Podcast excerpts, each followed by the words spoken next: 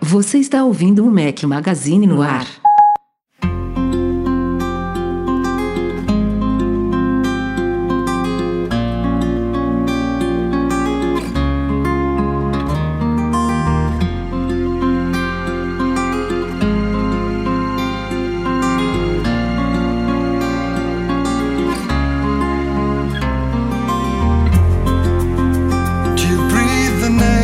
Fala galera do Mac Magazine, bem-vindos ao Mac Magazine no ar número cento e sessenta e nove. Hoje estamos ao som de Poets of the Fall, uma sugestão do ouvinte Daniel Lisboa. Obrigado, Daniel.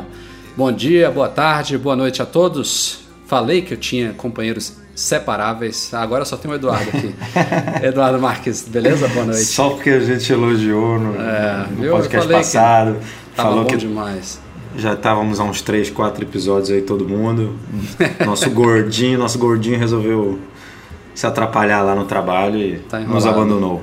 Tá enrolado, mas a gente tem um convidado especial hoje, a gente já fez isso no passado. É, periodicamente a gente tem um grupo seleto de patrões que participam de um sorteio para serem convidados aqui, está no podcast com a gente, e nesta semana o sorteado foi o Leonardo Fialho. Boa noite, Léo. Tudo bom? Seja bem-vindo ao nosso podcast. E em rede nacional aqui, entre aspas, nosso, nosso grande agradecimento pelo apoio que você dá ao nosso trabalho. Obrigado mesmo. Ah, valeu. Tranquilo. Obrigado por convidar aí e vamos lá. É, é sempre bom ter, ter gente fora do, do nosso trio aqui, com opiniões diferentes. Só para dar um background para o pessoal, Léo, você, qual que é a sua área de atuação? Onde é que você mora? Dá, faz uma, uma breve apresentação aí pro pessoal. Eu sou, faço pesquisa científica, então eu sou doutor, pesquisador. Voltei pro Brasil tem três meses, não, cinco meses mais ou menos, foi em setembro. Voltei para montar o laboratório de pesquisa aqui em Petrópolis, uhum. é, de uma empresa francesa, é, na área de supercomputação. Então não sei se o pessoal está sabendo, mas tem dois computadores de grande porte no Brasil. Um fica lá em Salvador, no Senai Cimatec. Aqui, aí, né? Aí, pertinho, Rafa, pertinho. Do lado. É verdade. É, aliás, é bem legal esse Senai, é bem legal mesmo. Já, já tive lá umas duas vezes. Isso, e o outro que, que é quatro, três vezes maior, mais ou menos, fica aqui em Petrópolis. Foi vendido pela gente. A gente, assim, eu especificamente não faço nenhuma pesquisa relacionada com esse computador daqui. A gente foi a mesma empresa que vendeu e tal, mas não tem nada a ver com eles. E eu também trabalho lá no Senai Cimatec como professor. Pô, que bacana, Léo, que bacana. Legal. Me diz uma Pô, coisa, fiquei, só, só para eu ter uma ideia. Fiquei curioso agora com esse supercomputador aí, imaginando um bicho desse. Ah, você tá no Rio, se você quiser vir visitar, sobe aqui a serra, vem em Petrópolis aqui, eu te levo lá dentro. Pô, vou fazer isso, sim. É, são aqueles computadores que ocupam uma sala inteira ou é um armário, basicamente? Como é que é hoje em dia? É, os daqui, que, aqui do Brasil, são mais ou menos pequenos. Então, o, de, o daqui de Petrópolis, na verdade, é bastante interessante porque é um container. Na verdade, a Bull, ela vende, ela tem esse produto chamado Modbull, que é um container, então você bota um navio e manda para outro lugar. E aqui foi o primeiro container, na verdade, duplo. Então, são dois containers que você tira a lateral do container, junta, e lá dentro tem mais ou menos uns dezoito racks cheios de equipamento. Isso é pequeno? Isso é pequeno. Isso eu trabalhava faz um dia, lá, eu trabalhava antes na Universidade do Texas, em Austin, que tem o sétimo maior do mundo. Esse computador eram mais ou, eram cinco, eram dez fileiras de mais ou menos vinte e dois racks cada fileira. É, o daí é minúsculo mesmo. É. Não, mas ainda assim deve ser um... Realmente, o nome não é à toa. Deve ser um supercomputador e é bacana que a gente tenha, ao menos, alguma representação desse tipo aqui no Brasil, né? Eu, eu desconhecia que o, o, o segundo estava aqui em Salvador, por sinal. Conheço, como eu falei, o Senai Cimatec, mas não sabia dessa informação. Muito bacana. Talvez eu vá até visitar lá para conhecer. Se você quiser, a gente marca para ir lá um dia, eu te levo lá e você vê como é. Beleza, maravilha, show de bola. Legal. Bom, vamos então, posta aí a apresentação do Léo. Vamos aos temas dessa semana, que a gente tem coisa legal aqui. Eu acho que ele vai poder contribuir bacana, principalmente no primeiro tema de agora.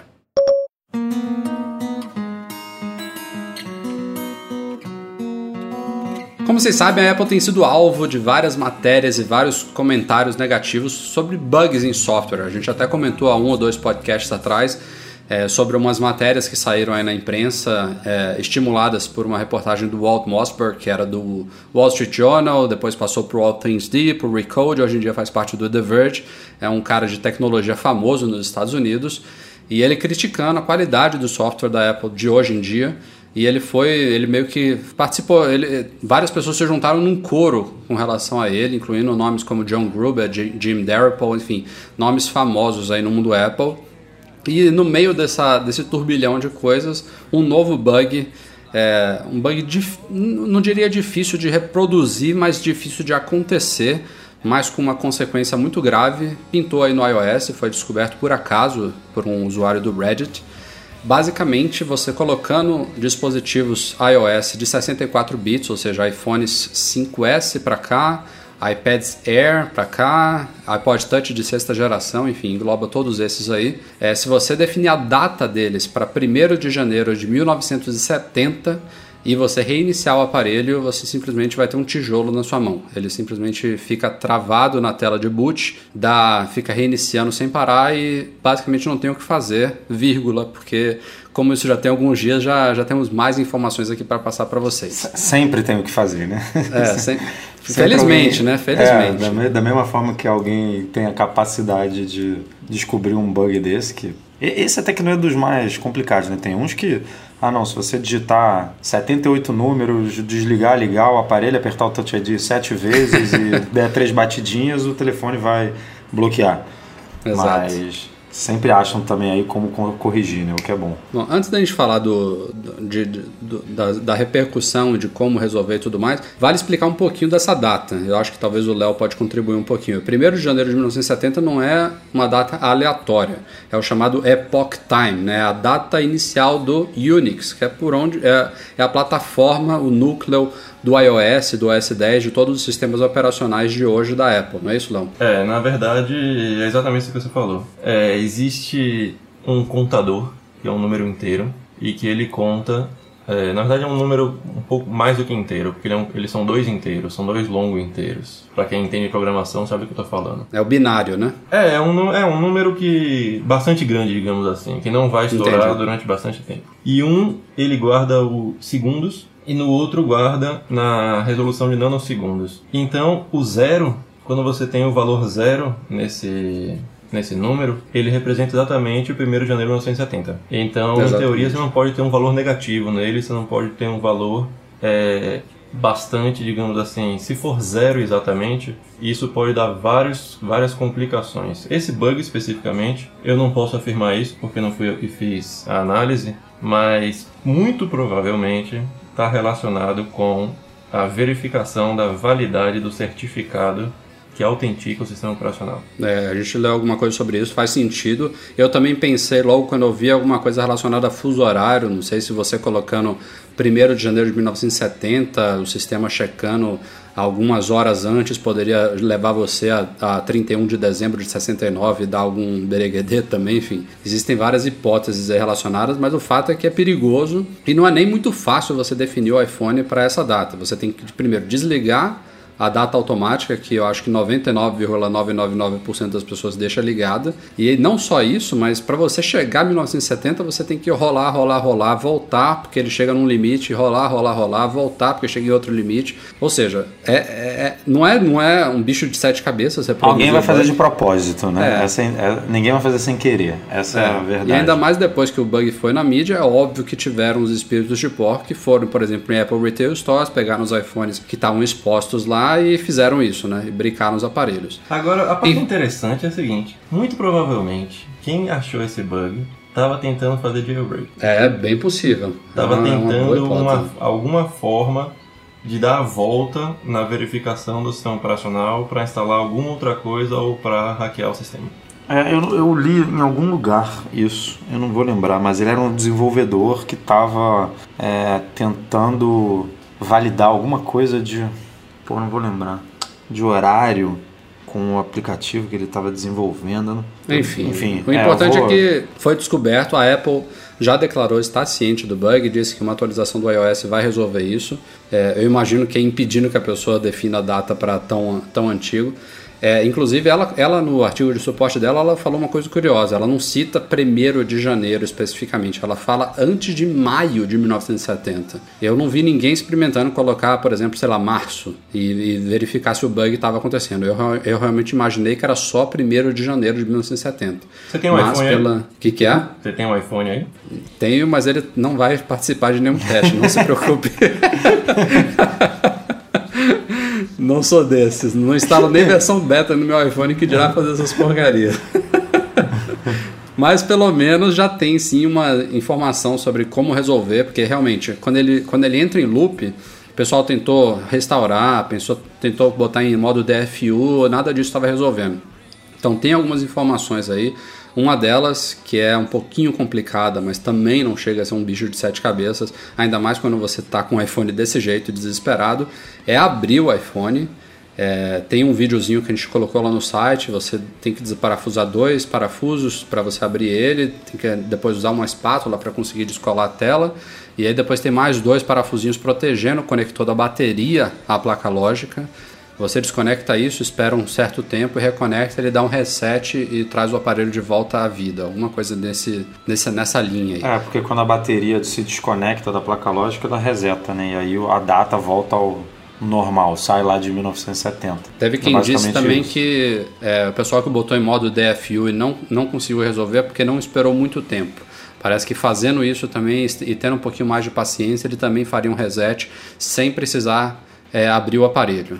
Mas também não tenho certeza. É uma coisa realmente... E tem a coisa de esperar a bateria acabar, né, por conta própria, mas aí é aí um tem que acabar mais... mesmo, né? É, hum. Aí é um pouco mais difícil também, porque o... apesar de estar bloqueado ali, estar travado na tela de login, não, não é a mesma coisa que você estar usando o telefone e consumir a bateria tão rapidamente, né? Então, é, sei lá, se você tá, tiver com noventa e poucos por cento de bateria, eu acho que vai demorar um pouco aí para poder descarregar tudo. Mas ele nem chega à tela de login, na verdade ele para quando está carregando o S O. É, ele para na maçã é, lá. É, ele para na maçã. E aí eu, eu não sei dizer se isso gasta muita bateria, esse estágio. Pode ser que sim, né? Porque ele está é, tentando processar. Com a tela processar. Acesa já deve gastar. É, e ele está tentando processar alguma coisa, não consegue. Eu, só que eu não sei se ele está tentando processar alguma coisa ou se ele realmente está congelado e não está processando mais nada. Mas, Léo, na sua opinião, isso é um bug considerado grave, assim, uma coisa vergonhosa para a Apple ou... acontece e vamos esperar a correção? Só, só, só adicionando uma coisa, no Android não, não acontece isso, né? É, a primeira coisa que a galera tentou fazer foi botar lá e não, e não rola. Eu não acho que seja grave, não. Eu acho que pior seria... Ah, bom, eu tô pela linha de que alguém tá tentando dar a volta aí no certificado que autentica o sistema operacional. Então eu acho que pior seria se o bug permitisse realmente carregar um S O que não fosse autorizado, ou que você tivesse acesso a alguma coisa do S O em modo superusuário, alguma coisa assim. Uhum. Ou, sei é. lá, alterasse alguma coisa no S O e esperasse que ele carregasse. Então, assim, se você tem um certificado que não é validado, quer seja por um bug, quer seja porque é, alguma coisa realmente foi alterada, eu acho que não é nada problemático. Quem é que vai ficar mudando a data para isso aí? É, eu acho que numa situação normal não é preocupante nenhum, é só o que o pessoal comentou, ah, teve um teve leitor até falando pra gente apagar o artigo porque ia ficar ensinando a espíritos de porco fazer isso em aparelhos alheios, né? Não só em lojas da Apple, mas até, sei lá, um colega de trabalho pega um iPhone dando sopa e faz uma, prega uma peça dessa, né? Mas vamos, vamos torcer pra Apple corrigir logo aí. Não sei se vai sair um iOS nove ponto dois ponto dois ou se vai ser no iOS nove ponto três, que já está em beta, mas logo logo deve ser corrigido. A Apple lançou em meados de novembro, se não me falha a memória, é, de uma forma silenciosa, um produto um tanto polêmico. A gente já debateu ele aqui em pelo menos dois ou três podcasts, que é a chamada Smart Battery Case. Uma capinha da Apple, a primeira capinha da Apple para iPhone, com uma bateria embutida só para iPhone seis S, É a famosa capa grávida da Apple, né? É, uma, é, ba- é basicamente o design de uma capinha de silicone dela, mas com uma protuberância atrás que não toma toda a extensão da, da, da case, o que dá essa impressão dela ter uma barriga. É, e essa case está saindo por noventa e nove dólares nos Estados Unidos e não tinha previsão de chegada ao Brasil até poucos dias atrás. Mac Magazine divulgou aí que a gente está... A, a página do produto já está no ar no site da Apple Brasil. É, o preço já foi divulgado, mas ela ainda não está disponível para compra. E o preço é mais ou menos o que se esperaria, considerando a cotação de dólar atual e impostos. De noventa e nove reais fomos para setecentos e noventa e nove reais, isso em doze vezes, ou à vista com dez por cento de desconto, setecentos e dezenove reais e noventa centavos. É bem, bem no padrão lá, né? O vezes oito da Apple de hoje em dia. Ah, não, não tem nem muito o que comentar, né? É o que a gente está acostumado aí a ver com os últimos produtos e aquela velha história que, se tendo um pouquinho de boa vontade, se você pegar o preço do produto, é, multiplicar pelo valor do dólar, multiplicar por imposto, por adicionar frete, seguro, tudo aquilo que envolve a importação de um produto, é justificável aí, tá, esse preço caro. Vamos botar aspas no justificável, mas... É, porque é a Apple que importa o produto dela, né? Ela não compra por esse preço, tem toda essa discussão, mas é um... não, não seria... Não, provavelmente não daria para vender pela metade do preço, que é o que todo mundo queria. Então, na verdade, é, é, um produto, é um produto caro nos Estados Unidos. Estou errado, Léo? Você que estava acostumado com os valores de lá, uma case com bateria por cem dólares não é lá muito baratinho, né? Eu acho um absurdo. Mas, assim, é, dentro dos produtos da Apple, não é tão caro assim, entendeu? Mas se você considera que um iPhone custa duzentos dólares... É, aí, aí piora mais ainda, né? Porque aqui a gente não tem nem esse benefício do subsídio de dois anos. Aqui ainda fica até um pouco mais suave, se você comparar com o preço total do iPhone, né? De oitocentos para quatro mil, até que não representa tanto. Mas lá fora, se você pegar pelo preço subsidiado, então metade do iPhone, a case, realmente complica. É, mas realmente é aquele tipo de produto assim que só vai comprar quem é maluco e fica vinte e quatro horas no telefone, entendeu? Ou quem quer ficar dois dias, três dias sem carregar o telefone. Porque hoje, qualquer iPhone, tranquilamente passa um dia. Hum, há você, controvérsias, hein? É, você consegue... Você tem iPhone, passa tranquilo? Como é que é o teu uso? Eu tenho iPhone, tenho... Seis, eu acho, esse negócio. E... é, é esse... É... É aquele que saiu junto com aquele tijolão, aquele seis Plus. Foi o primeiro que saiu, é o seis mesmo. É o seis. É, eu já acho ele meio tijoludo, mas tudo bem. Imagina você colocar uma bateria nisso. Não, não tem a menor necessidade. O iPhone comigo, ele, pô, eu uso internet normalmente, não fico pendurado no telefone, claro. Sempre que tem Wi-Fi, eu uso Wi-Fi. Aqui em Petrópolis tem um monte de montanha, tem um monte de coisa que o sinal é terrível. Então, ou seja, isso gasta muito mais e... passa um dia tranquilamente. É, o próprio, o próprio Tim Cook, ele falou numa entrevista pouco tempo depois de, do lançamento do produto, que não era para todos, que era mais ou menos nessa linha que você falou, Léo. Era para quem tem ou um uso é, anormal, muito excessivo do aparelho e não consegue chegar ao fim do dia com bateria ainda, que é, por exemplo, o meu caso. Eu realmente faço um uso além do normal do aparelho. Quando eu saio de manhã e tenho que ficar o dia inteiro, pode ter certeza, se eu não colocar no modo de pouca energia lá do iOS nove, eu não vou conseguir chegar ao fim do dia com bateria. Ou então, para quem quer passar mais de um dia, para quem, por exemplo, vai fazer uma trilha, alguma coisa desse tipo, que não vai ter acesso à energia, à bateria por mais tempo, de você poder é, encaixar lá no aparelho e sair sem preocupação. Mas, realmente, não é para todo mundo, não. E, no mercado, tem opções... É, de qualidade, opções inclusive dentro do programa M F I da Apple, né, Made for iPhone, certificados mais baratas. Inclusive, fazendo um jabazinho, store ponto mac magazine ponto com ponto b r, a gente tem opções bacanas lá já. Tem, então, e, e não se resume só a case, né, Rafa? Hoje em dia tem opção de power bank, tem... É, que, que você é um não outro, deixa o aparelho é, que é um, trambolhudo. Exatamente, né? Uma outra utilização. Tem, pô, tem power bank hoje em dia pequenininha, que você bota no bolso, anda pra cima e pra baixo, precisa de uma carguinha, vai lá, deixa ali um, meia horinha, uma horinha, já, já levanta bem. Então, é, há um milhão, milhares de opções aí para todos os gostos e, e bolsos. Falando em qualidade da Apple, mais um recall. A Apple tá batendo recordes mesmo em programa de substituições, o que gerou até uma discussão interessante nos comentários do site sobre isso ser uma coisa positiva ou negativa. Tem gente que vê... É, esse número de recalls aí de forma negativa, porque isso indicaria que a Apple, é, na fase de projeto, de testes de produtos, seja é, adaptadores, cabos, acessórios, seja lá o que for, está falhando, né? Estão indo para o mercado produtos com falhas, com defeitos.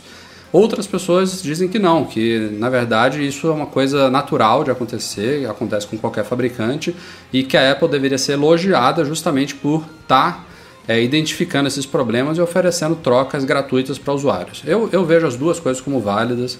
É preferível que o produto chegue ao mercado perfeito, sem defeitos, mas em chegando com algum defeito, que ótimo que a Apple está é, atenta a isso e tomando as devidas providências. A bola da vez são cabos carregadores U S B C de MacBooks. Os MacBooks lançados no ano passado, né? O MacBook de doze polegadas com tela retina, o primeiro Mac que incorporou essa porta U S B C, o cabo não é o adaptador de energia. Esses cabos, eles estão, tem uma, uma, um lote deles é, fornecidos até junho de dois mil e quinze, então, enfim, foram os primeiros vendidos aí nos primeiros meses. Esses cabos a Apple identificou que podem alguns apresentar problema e não carregar o computador ou carregar de forma intermitente, e ela está oferecendo aí uma troca gratuita. Na verdade, nos Estados Unidos eu vi que ela está inclusive dando novos cabos, ela não está pegando o anterior. Aqui no Brasil, como sempre, a coisa funciona de uma forma um pouco diferente, tem gente até tendo que deixar o cabo nas lojas, nas, nas assistências e, e esperar por um novo, que é um absurdo, né? Imagina, você não vai poder carregar o Mac. É, também teve outra polêmica aí, porque a Apple fala que o cabo afetado tem uma inscrição lá, Designed by Apple in California, Assembled in China, e que o novo vem com um serial à direita disso. E o pessoal aqui no Brasil teve alguns leitores, inclusive o Hades, vou citar aqui porque era o, o, o nome que me vem à mente aqui, que a gente discutiu bastante sobre isso, diz que o cabo dele não veio com nenhuma inscrição. Como identificar se é o atual ou se não é? É, enfim, independente dessas polêmicas, a, a informação já está correndo aí por toda a rede de atendimento da Apple. Quem tiver acesso a uma Apple Retail Store em São Paulo, no Rio, ou qualquer centro de serviço autorizado, pode levar a máquina lá, é, que a Apple vai fazer essa troca de forma gratuita. É isso, Edu? Isso aí, vai até junho de dois mil e dezoito. É, tem é, tempo isso, de sobra aí. É.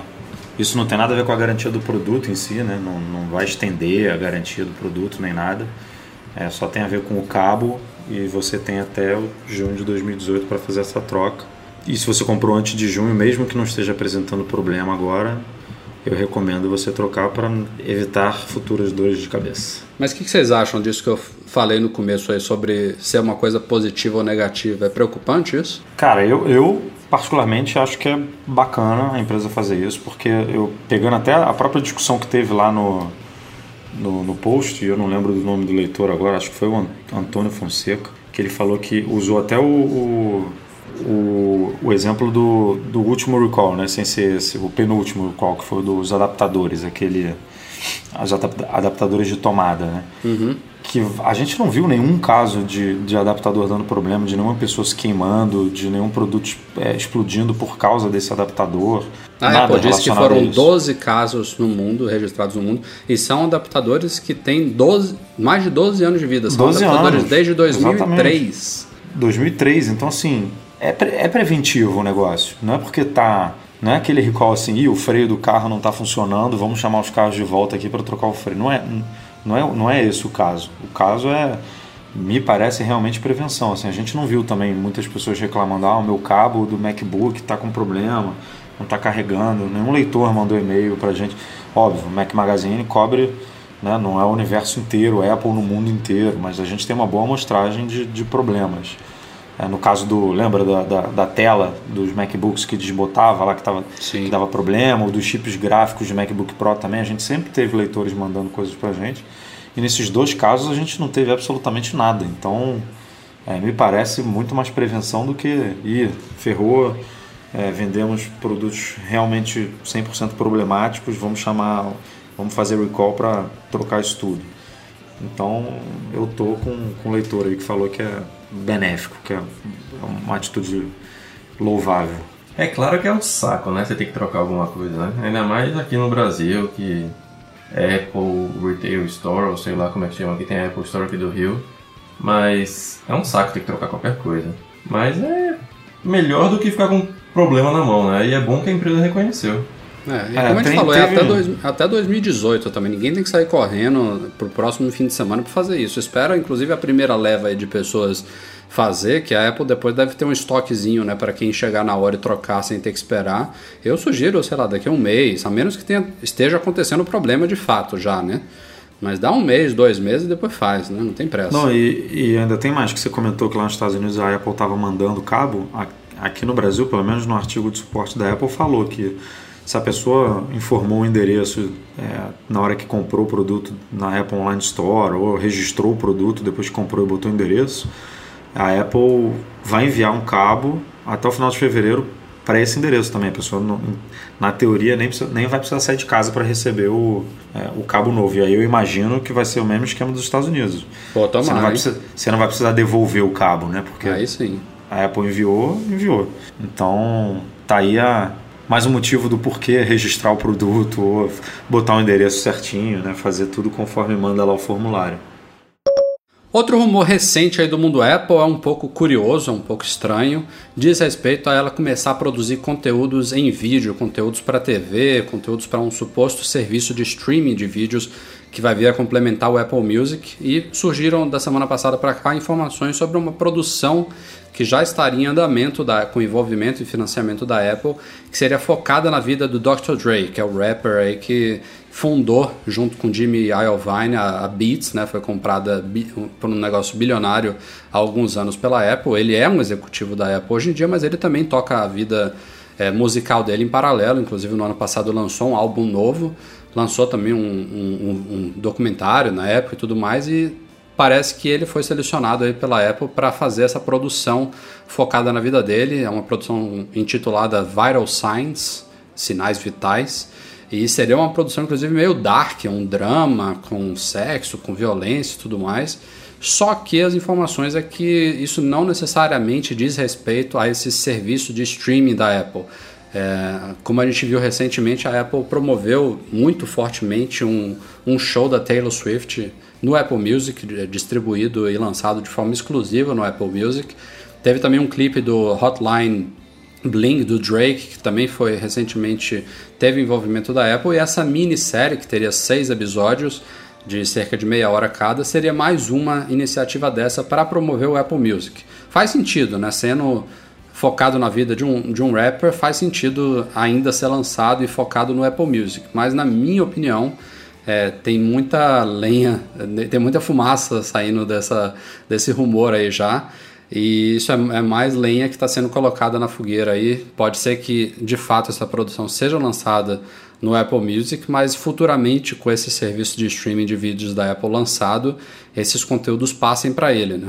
É, a Apple já vai ter uma, uma, um certo acervo que t- terá sido lançado pelo Apple Music inicialmente, e depois ela vai migrando para o novo serviço. É, é curioso, ela está investindo... Se você pensar na parte da música, não é tão curiosa, mas da Apple já está tendo envolvimento realmente em produção de videoclipes, de minissérie agora. É uma coisa realmente nova, né? É série de televisão ou é série de, de clipes, música, o quê? Então, nessa, desse, dessa vez é uma minissérie mesmo, um drama. É meio que focado na vida do doutor Dre. É, um, é diferente do, do clipe que ela fez pro Drake, é diferente do show que ela fez para Taylor Swift. Ainda é focado, tem uma temática musical, mas é uma minissérie mesmo, de seis episódios. Será que a Apple vai começar a lançar conteúdo próprio, tipo Netflix? É, é, é esse que é o rumor. É o que estão dizendo aí, que ela vai começar, porque ela teria planos de lançar um serviço de streaming de assinatura à la Netflix, né? E esse seria talvez uma das primeiras produções focadas nisso, mas por enquanto são só rumores, vamos ver. É, hum, eu, eu era muito cético com esse rumor no começo dela produzir conteúdo.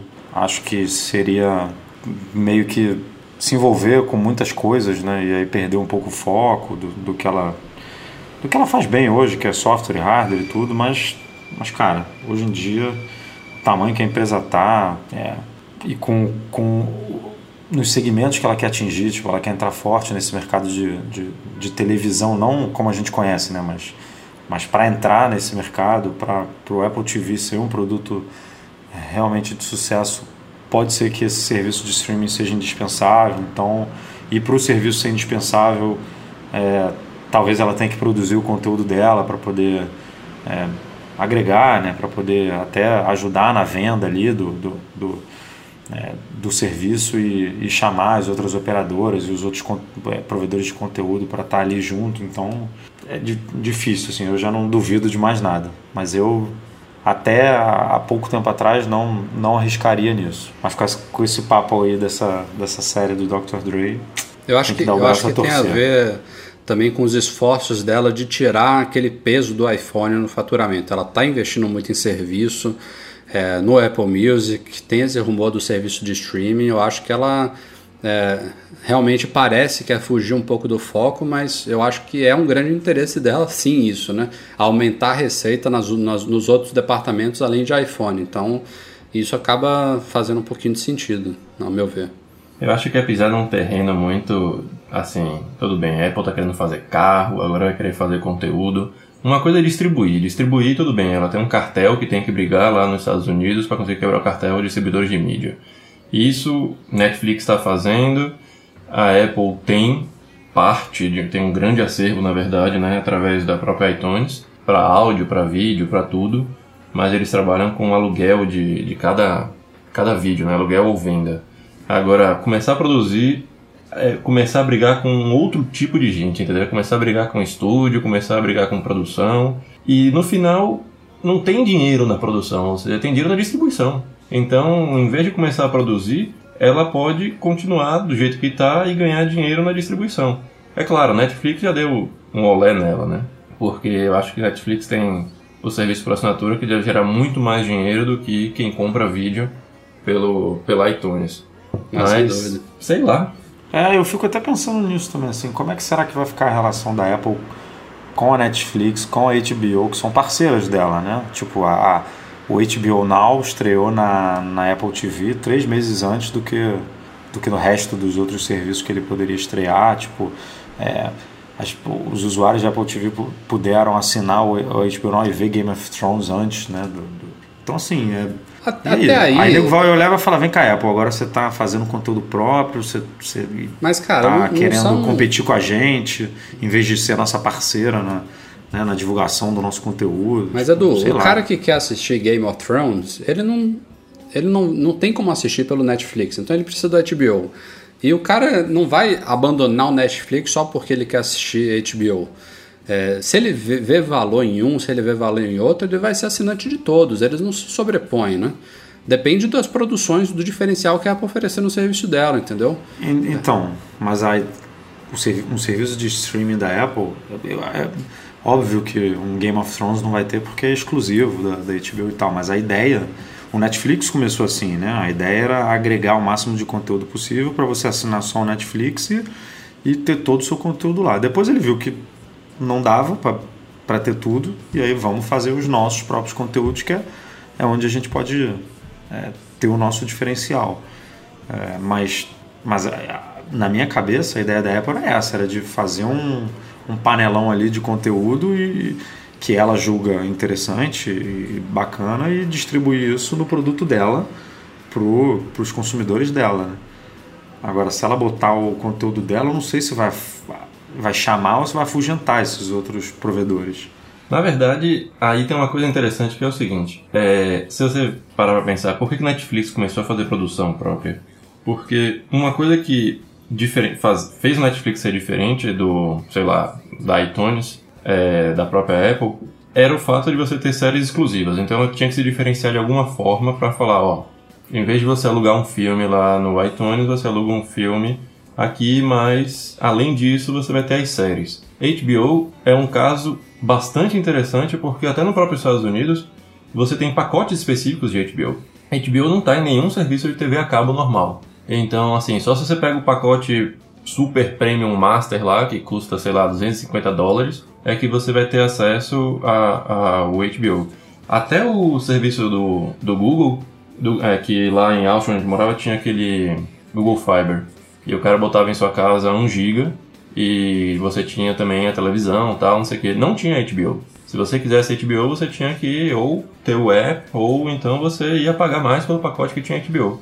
É, H B O cresceu muito, né? O pessoal vê muito valor, os caras já subiram um patamar. Tipo, não estamos no bolo dos outros. Quem quiser a gente, pague a parte pra gente. É, mas isso é verdade até aqui no Brasil, se não me engano. Eu não tenho T V a cabo aqui no Brasil porque eu não gosto. Mas... Eu, eu acho que aqui ela tá nos, nos pacotes top mesmo da T V a cabo. Pois é, e H B O custa, em média, vinte dólares. Eu não sei como é aqui no Brasil, mas assim, vinte dólares é um serviço bastante para você ter só H B O. Tudo bem que são, assim, quando você tem T V a cabo, na verdade, são quatro ou cinco canais. Mas quando você tem o, o app, você tem esses quatro canais dentro do app. É, é, é bastante caro. Se você compara com Netflix, por exemplo, custa metade do preço. Um terço do preço. É, a Netflix, além das produções exclusivas que você citou, ela também revolucionou com um modelo de assinatura de você pagar e poder assistir quanto quiser, né? Isso aí foi um baque também, né? Serviço de streaming online, mas... É, enfim, vamos ver, vamos ver. Ainda, ainda são rumores, é, como a gente falou, isso ainda provavelmente, essa, essa série está sendo produzida de fato, ainda é um rumor, mas é, já é um rumor praticamente confirmado de fontes muito quentes e tem tudo a ver com Apple Music, por enquanto, não tem a ver com um serviço de streaming. Vamos ver se a Apple vai nessa ou não. O Ed Kuehl, que é o vice-presidente de software e serviço da Apple, já deu a entender que não. Que a Apple prefere exatamente o que a gente está falando, trabalhar com as parceiras dela, incluindo Netflix, incluindo H B O e outras, e que não é a praia dela investir nisso, mas já está investindo, né? Vamos ver. Como sempre, tivemos lançamento nesta semana na M M Store, a nossa loja online, que fica em store ponto mac magazine ponto com ponto b r. Dessa vez a gente se focou em acessórios indispensáveis para quem está sempre sem bateria. A gente falou agora há pouco aqui sobre a Smart Battery Case da Apple e a gente tem alguns produtos aí que são excelentes substitutos é. para ela. Não é são... o caso do Léo, né? Porque o Léo não precisa de, é, verdade. de, de bateria extra, mas tem muita gente como eu, como o Rafa. É. São... Que... Vá, fala, Du. Não, que, que precisa, que precisa de uma tomadinha aí ao longo do dia para poder é, sobreviver. E aí é. a nossa ideia aqui é justamente oferecer uma opção não só de tomada, mas outras que não precisam de tomada. É, a gente, a gente lançou três produtos totalmente diferentes, né, complementares. A pessoa, se quiser, pode ter os três. É, inclusive a gente recomenda comprar os três, que nos ajuda. é, eu recomendo mesmo, é. recomendo. Três vezes sem juros, inclusive. O primeiro é um banco de energia chamado Cov Box, da iHave. Ele tem nada mais nada menos que vinte e quatro mil miliampères-hora, é muita energia, dá para carregar, para vocês terem uma ideia, um MacBook de doze polegadas quatro vezes, ou dá catorze cargas e um iPhone seis, só para vocês terem uma ideia do poder do bichinho aí. Meu amigo, você pode subir o Everest com essa caixinha, tu vai ter carga, tu vai ter carga aí pro, pro tempo que você ficar lá. O segundo é um produto super legal, um carregador de parede chamado Trident, Trident da Rock. É, você coloca ele na tomada e ele oferece três portas U S B, é, inclusive tem o padrão brasileiro de tomada, tá? Tem um americano também, mas tem já o padrão brasileiro, super legal também. Se, se você quiser, você pode deixar encaixadinho na tomada e vai ter sempre três U S Bs à sua disposição. Ele inclusive é à prova de fogo, tem versões branca e preta, super legal esse produto. E o terceiro é para quem está muito no carro, né? A gente já tinha alguns adaptadores aí, carregadores veiculares, mas esse é mais um, uma ótima oferta da Belkin. Um carregador veicular metálico da Belkin, está disponível em algumas cores aí, as cores padrão, né, da Apple hoje em dia. É, cinza espacial. Só não tem a rosa, mas tem os ainda, três. Ainda, né? Em breve é, chega ainda. Lá. É. É, tem o cinza e, espacial, e o prateado e o dourado. Ele tem um, uma grande diferença aí para os outros, porque existem um milhão, milhares, né, de carregadores desses, mas esse ele tem uma tecnologia que é chamada de Smart Chip, é, que controla a quantidade de energia de forma inteligente. Então, se você conectar um iPad, ele sabe que é iPad e vai, vai mandar mais energia. Se você conectar um iPhone seis Plus, é uma energia, o seis é outra, o quatro S é outra. Então é, é, e ele carrega mais rápido por conta disso. Então é bem bacana. Hein? É isso aí. Essas foram os, as novidades da nossa loja e mais uma novidade aqui em relação ao Mac Magazine. Como vocês sabem, a gente fechou recentemente as datas do M M Tour cinco. Vai ser, ele vai ocorrer em abril, e a novidade é que a gente já está fechando os primeiros pacotes aí da galera que se cadastrou. Na teoria, na teoria, se todo mundo já confirmar aí, a gente já tem um grupo fechado, mas como sempre rola alguns imprevistos, a gente sugere quem tiver interesse aí de viajar com a gente em abril para o Vale do Silício, acesse mac magazine ponto com ponto b r barra tour, tem todas as informações sobre a viagem, datas, locais que a gente vai visitar, preço, forma de pagamento e tudo mais. Se cadastrem lá, porque as vagas, se sobrarem, são poucas. São e poucas, a gente espera anunciar em breve aí que a viagem vai, vai ocorrer é, com sucesso em abril. Vale a pena. Tá na, tá na dúvida, meu amigo? Se cadastra, porque foi isso que o Rafa falou. A gente já tem o número aí pra, pra rolar. Então, conte aí com uma, duas desistências e, e, e torça. Então, manda ver. Cadastra logo. Chegando aqui ao final deste podcast com a nossa tradicional leitura de e-mails de ouvintes. Todo mundo, quem quiser participar aqui, manda para noar arroba mac magazine ponto com ponto b r. Não dá para ler todos, a gente seleciona entre três a cinco e-mails por podcast, mas a gente tenta variar bastante os temas de forma genérica. O primeiro é do Lucas Dangas, ele está dando um feedback aí sobre a troca de botões Touch I D que a gente falou em podcasts passados. Ele disse que mora em Londres, mas veio ao Brasil de férias e acabou quebrando a tela do iPhone seis dele, é, trocou a tela de forma não oficial, né, num, numa assistência não autorizada, junto do botão, e o Touch I D na hora não funcionou. É, e aí ele teve a ideia de trocar só o botão, pegar o botão da tela anterior, o botão estava funcionando, a tela que estava rachada, e colocar no lugar anterior, é, no lugar de origem, na verdade. E ele disse que restaurou já o aparelho e está tudo funcionando na boa. Então, iPhone seis com a tela trocada, mas o botão original, ele disse que estava funcionando o Touch I D, já restaurou e não deu o fam- famigerado erro cinquenta e três. Rapaz, ele deve ter restaurado tenso. é, é verdade, é verdade. Mas é, é por aí mesmo. Se não for o botão, é aquele cabinho flex, que é um cabinho super delicado lá, que também parece que faz parte da certificação, da verificação que a Apple faz no sistema. É, mas esses dois componentes são fundamentais para a coisa fun- continuar funcionando e não dar o erro cinquenta e três. Em frente, Diego Botelho. Galera, me tirem uma dúvida. Minha capa de couro do iPhone seis está novinha, mas a parte que você coloca o iPhone no silencioso está se soltando e entrando no buraco de botão silencioso. Às vezes não consigo nem ativar ele. Minha dúvida é a seguinte, eu consigo uma capa de couro nova? Ela tem garantia? Acho que não, né? Eu não entendi muito bem, não. É, eu também não entendi muito, mas parece que a capinha dele meio que na parte do, de você mexer no botão lá, lateral de ativar o silencioso do iPhone, ela meio que se desfez ali e tá difícil de mexer no botão. Foi o que eu entendi. O resto da capa tá ok, mas essa parte ele não tá conseguindo acessar o botão é, direito. O, o produto tem garantia, sim. Agora, é, eu já vi, por exemplo, gente trocando a case de couro da, da Apple porque manchou, porque ficou... Ah, comprou uma... Normalmente, antigamente era vermelha, que dava muito problema. E aí uma semana, duas semanas, um mês depois ficou toda preta e falou, ó, não, não gostei. Tro... Apesar da Apple avisar lá, né, que o material é couro e tá sujeito a mudanças por conta do... Da, do do produto. Desgaste natural, né? É, desgaste natural, não tem muito o que fazer. Mas eu, eu já vi a Apple trocando, então no seu caso, eu não, assim, eu não sei como é que eles fazem uma análise, se é problema, defeito da capinha, ou se, por exemplo, caiu água ali, aí a, a capinha está se desmantelando, mas, mas acho que vale tentar. Pode ser que eles troquem, sim. Mas você acha que a garantia é de um ano normal, como um hardware comum? Eu acho que sim, cara.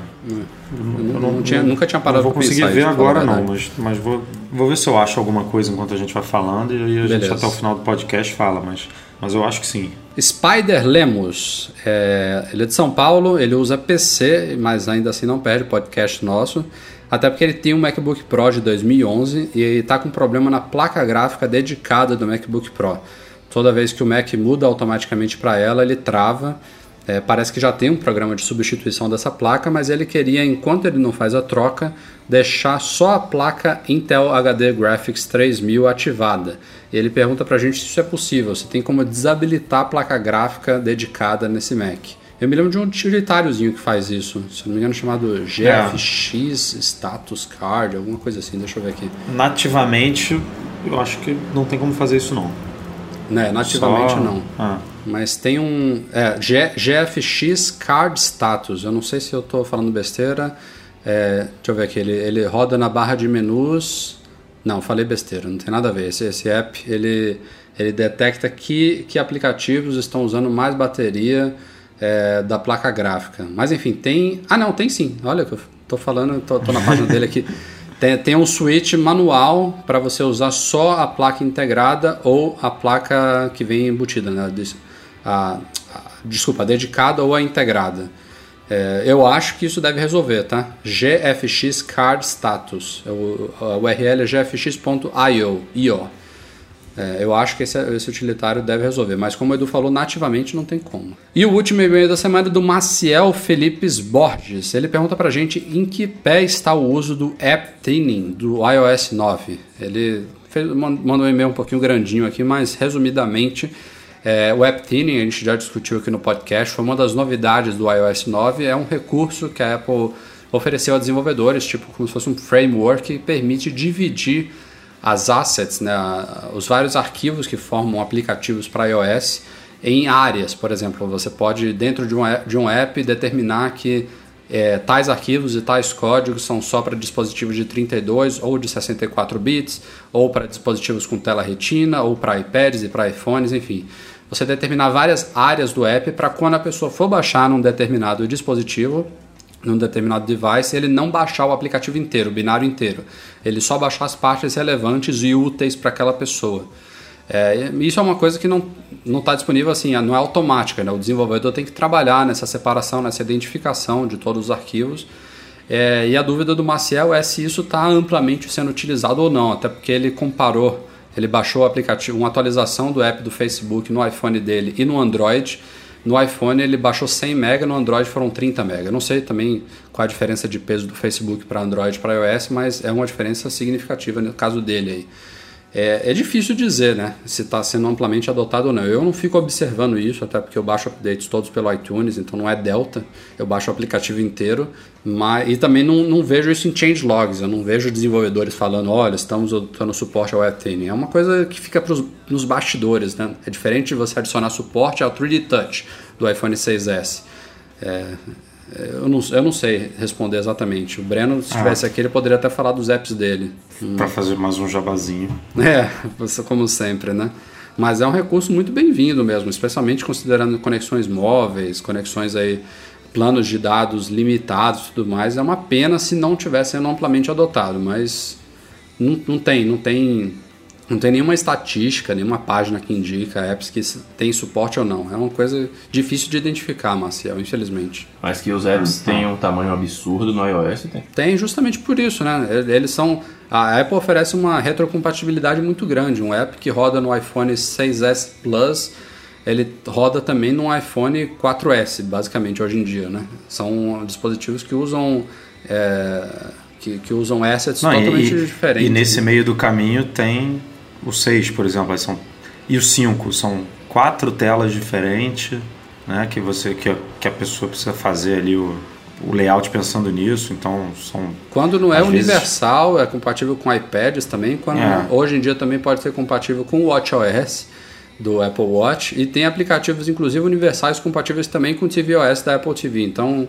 Se você imaginar esse bolo todo aí, meu amigo... E aí, né, a gente baixando para usar só no iPhone...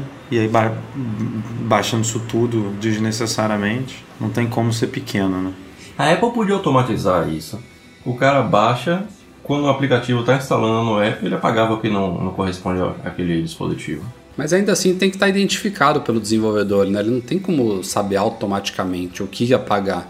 E também não, não, não mataria o maior dos problemas, que é justamente o download, né, desnecessário, a parte de dados. Melhoraria a questão do armazenamento, que também é preocupante, né, ainda mais com cheio de iPhone de dezesseis gigabytes aí no mercado. Mas eu não, não sei se é tão fácil fazer isso de forma automática não, Léo. Posso estar falando besteira, né? Posso não, de fato não é, de fato não é fácil. É, depende muito da forma como o aplicativo foi desenvolvido. Se for, eu acho, um app moderno, né, um app criado hoje em dia, provavelmente os desenvolvedores já fazem da forma certinha. Mas tem app aí que a base dele é de anos atrás, né? Provavelmente ele não está preparado para esse tipo de coisa. E, e tem app que é pequeno, né, com código relativamente pequeno, que o desenvolvedor pode pegar ali rapidinho e fazer uma... uma implementação dessa, e tem apps que são monstros, né? Godzillas, que o cara dificilmente vai pegar e vai... Ah, peraí, deixa eu dividir tudo aqui, é, é botar, né? Tipo, ah, isso aqui é para iPhone seis Plus, isso aqui é para não sei o que, isso aqui é para não sei o que lá, pra, na hora do, é, não é fácil, do usuário baixar, tá tudo definidinho. Então, depende muito mais mesmo da comunidade do que da Apple em si. Eu tenho, eu tenho uma pergunta para vocês. É, eu sei que esse é um tema que não tá fechado pela Apple, mas eu tenho a minha conta do... Essa conta, como é que é? Da... É I D da Apple, sei lá, tal. O I D Apple que você baixa os aplicativos. Sim. A minha era espanhola. Depois eu mudei pra Irlanda. Eita, cacete. Depois eu mudei pros Estados Unidos. E agora tô no Brasil. Caralho. É, é impossível atualizar algumas coisas. É, a gente... É, você não deve ter ouvido os últimos, eu acho que quatro podcasts que a gente falou sobre esse problema de tão grave e confuso que ele é, Léo. Mas basicamente, resumidamente, quando você muda de país, Eu me fudi. É, você, é, é, poderia falar isso de forma bem resumida. Resumindo um pouquinho menos que isso, você pode até acessar os conteúdos que você tinha na sua conta anterior. Se, número um, o I D deles lá nos servidores da Apple for o mesmo. Então, por exemplo, quando você acessa o U R L de um app, é, ela, ela tem lá o barra... tem um códigozinho do país de duas letras. Então, a Irlanda, eu imagino que seja I R, no Brasil é B R, nos Estados Unidos é U S. Se você mudar só esse códigozinho e ele aparecer também, significa que o I D é o mesmo. Tem aplicativos que são lançados com I D diferentes, não só aplicativos, mas também até conteúdos musicais de vídeo. Então, quando acontece isso, você ainda tem acesso, mas ele não aparece na sua lista de itens comprados, no seu histórico de compras. Então, você tem que ir até ele manualmente, mandar baixar, ele não vai estar identificado que você já teve, aí depois de você mandar comprar, na teoria, né, que vai aparecer o preço, ele te avisa, ah, não, você já tinha isso, você pode baixar de graça, aí ele baixa.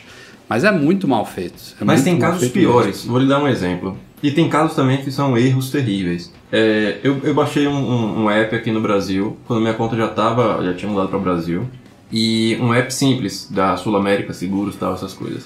Simplesmente, ele não deixava eu atualizar. Na hora que eu ia atualizar, ele falava, você tem que mudar Change Store. Aí eu, ok, Change Store. E aí ele não atualizava. Isso Ixi. aconteceu com um app que eu baixei aqui no Brasil e a conta não mudou para outro país. Eu tive que apagar o app, instalar de novo. E teve um outro, é, Plants versus. Zombies, que eu baixei, eu comprei quando estava na, na Espanha, ou seja, já mudou de quatro países. você, você é um caso único, eu nunca vi isso. Cara, e eu tive que comprar pessoas... a desgraça de novo. Ah, isso, e perdi isso, meu isso histórico. Aí você... Não. E perdi todo o meu histórico você... de zumbis lá que eu matei. É, isso aí você talvez, você entrando em contato com a Apple, ele até te, ela até te reembolsaria nesse caso, viu? É, teve um Sim. caso também que eu comprei o, o O S dez Server quando eu tava na Irlanda, e quando eu cheguei nos Estados Unidos eu queria baixar, e aí eu mandei um e-mail e eles falaram, ok, eu coloquei na sua conta aqui que você também tem isso aqui. E aí eu baixei e tal, beleza. Cheguei aqui no Brasil, fui baixar de novo, já não tava. Aí eu apaga essa porra logo, acabou. Cara, Cara é, muito, é muito mal feito. E sua isso... conta passando aí pelo mundo inteiro, então deve estar tá lá no, nos servidores da Apple deve estar tá um alerta, assim, essa conta está toda confusa, toda complicada. Porque o eu, sistema assim, realmente não funciona muito bem, não. Eu não sei como que a Apple pretende resolver isso, porque ela deveria estar tá tentando. Mas eu acho que a única solução seria uma loja meio que global, né, cara? Porque, mas é óbvio. Assim, eu sei que a, a divisão de países é, é muita burocracia, né? E aí, para vender no Brasil, você precisa é, ter uma classificação indicativa lá e que é diferente dos Estados Unidos e tal, mas... Mas sei lá, cara. É, tinha que rolar uma possibilidade de uma loja única online... É, que você troque de país e não tem problema, porque o, o banco dessa loja, é, o banco de, de apps e de catálogo musical e de filmes é todo o mesmo. É, você vai alugar um filme, ele tem lá, você escolhe o idioma inglês e, e um milhão de opções de legendas para todos os países, então teria que ser assim, ao meu ver. Mas, é, ao, ao ver de todo mundo, né? Ele só é, devia mudar alguma, alguns aspectos a depender da, do país que você configurou. É o que você falou, por exemplo, a classificação mudaria a depender do país que você está definido. Mas mudou o país, ele só muda as classificações. O conteúdo é o mesmo, né? Dá, daria para fazer, eu acho, mas não tem, não tem muito a ver nem com essas diferenças entre países. Tem a ver com licenciamento mesmo. Essa coisa chata de, de distribuição, de royalties, de copyright, de acordos com distribuidoras, gravadoras, produtoras e o escambau A quatro. Eu acho que para a Apple, inclusive, seria muito mais simples ser uma loja só. Não é, não é o desejo dela que fosse assim, não. É, a verdade é que do jeito que está hoje, é que é, provou que o Léo é um cara corajoso que saiu migrando aí sem, sem, sem pensar nem duas vezes. Mas, pô, eu, para passar da, da americana para brasileira, eu tô aqui... relutando, já, já tem mais de um ano que eu gostaria de ter feito isso. Mas Edu, o problema não é, não é coragem não, é que assim, por exemplo, é, você é meio que obrigado a mudar por causa do cartão de crédito. É, eu até hoje uso o gift card, o que é um saco, porque às vezes eu tô sem, eu tô sem crédito, quero comprar alguma coisa, quero alugar um filme e não posso porque tô sem crédito e não tenho como comprar o gift card. E aí teria que realmente... Se eu, Se eu falasse, não, eu quero alugar hoje esse filme, eu, eu teria que, que mudar para brasileira e usar o meu cartão. Mas é isso aí. É, é, É muito confuso mesmo isso, cara. A Apple tinha que dar uma investida para tentar resolver isso.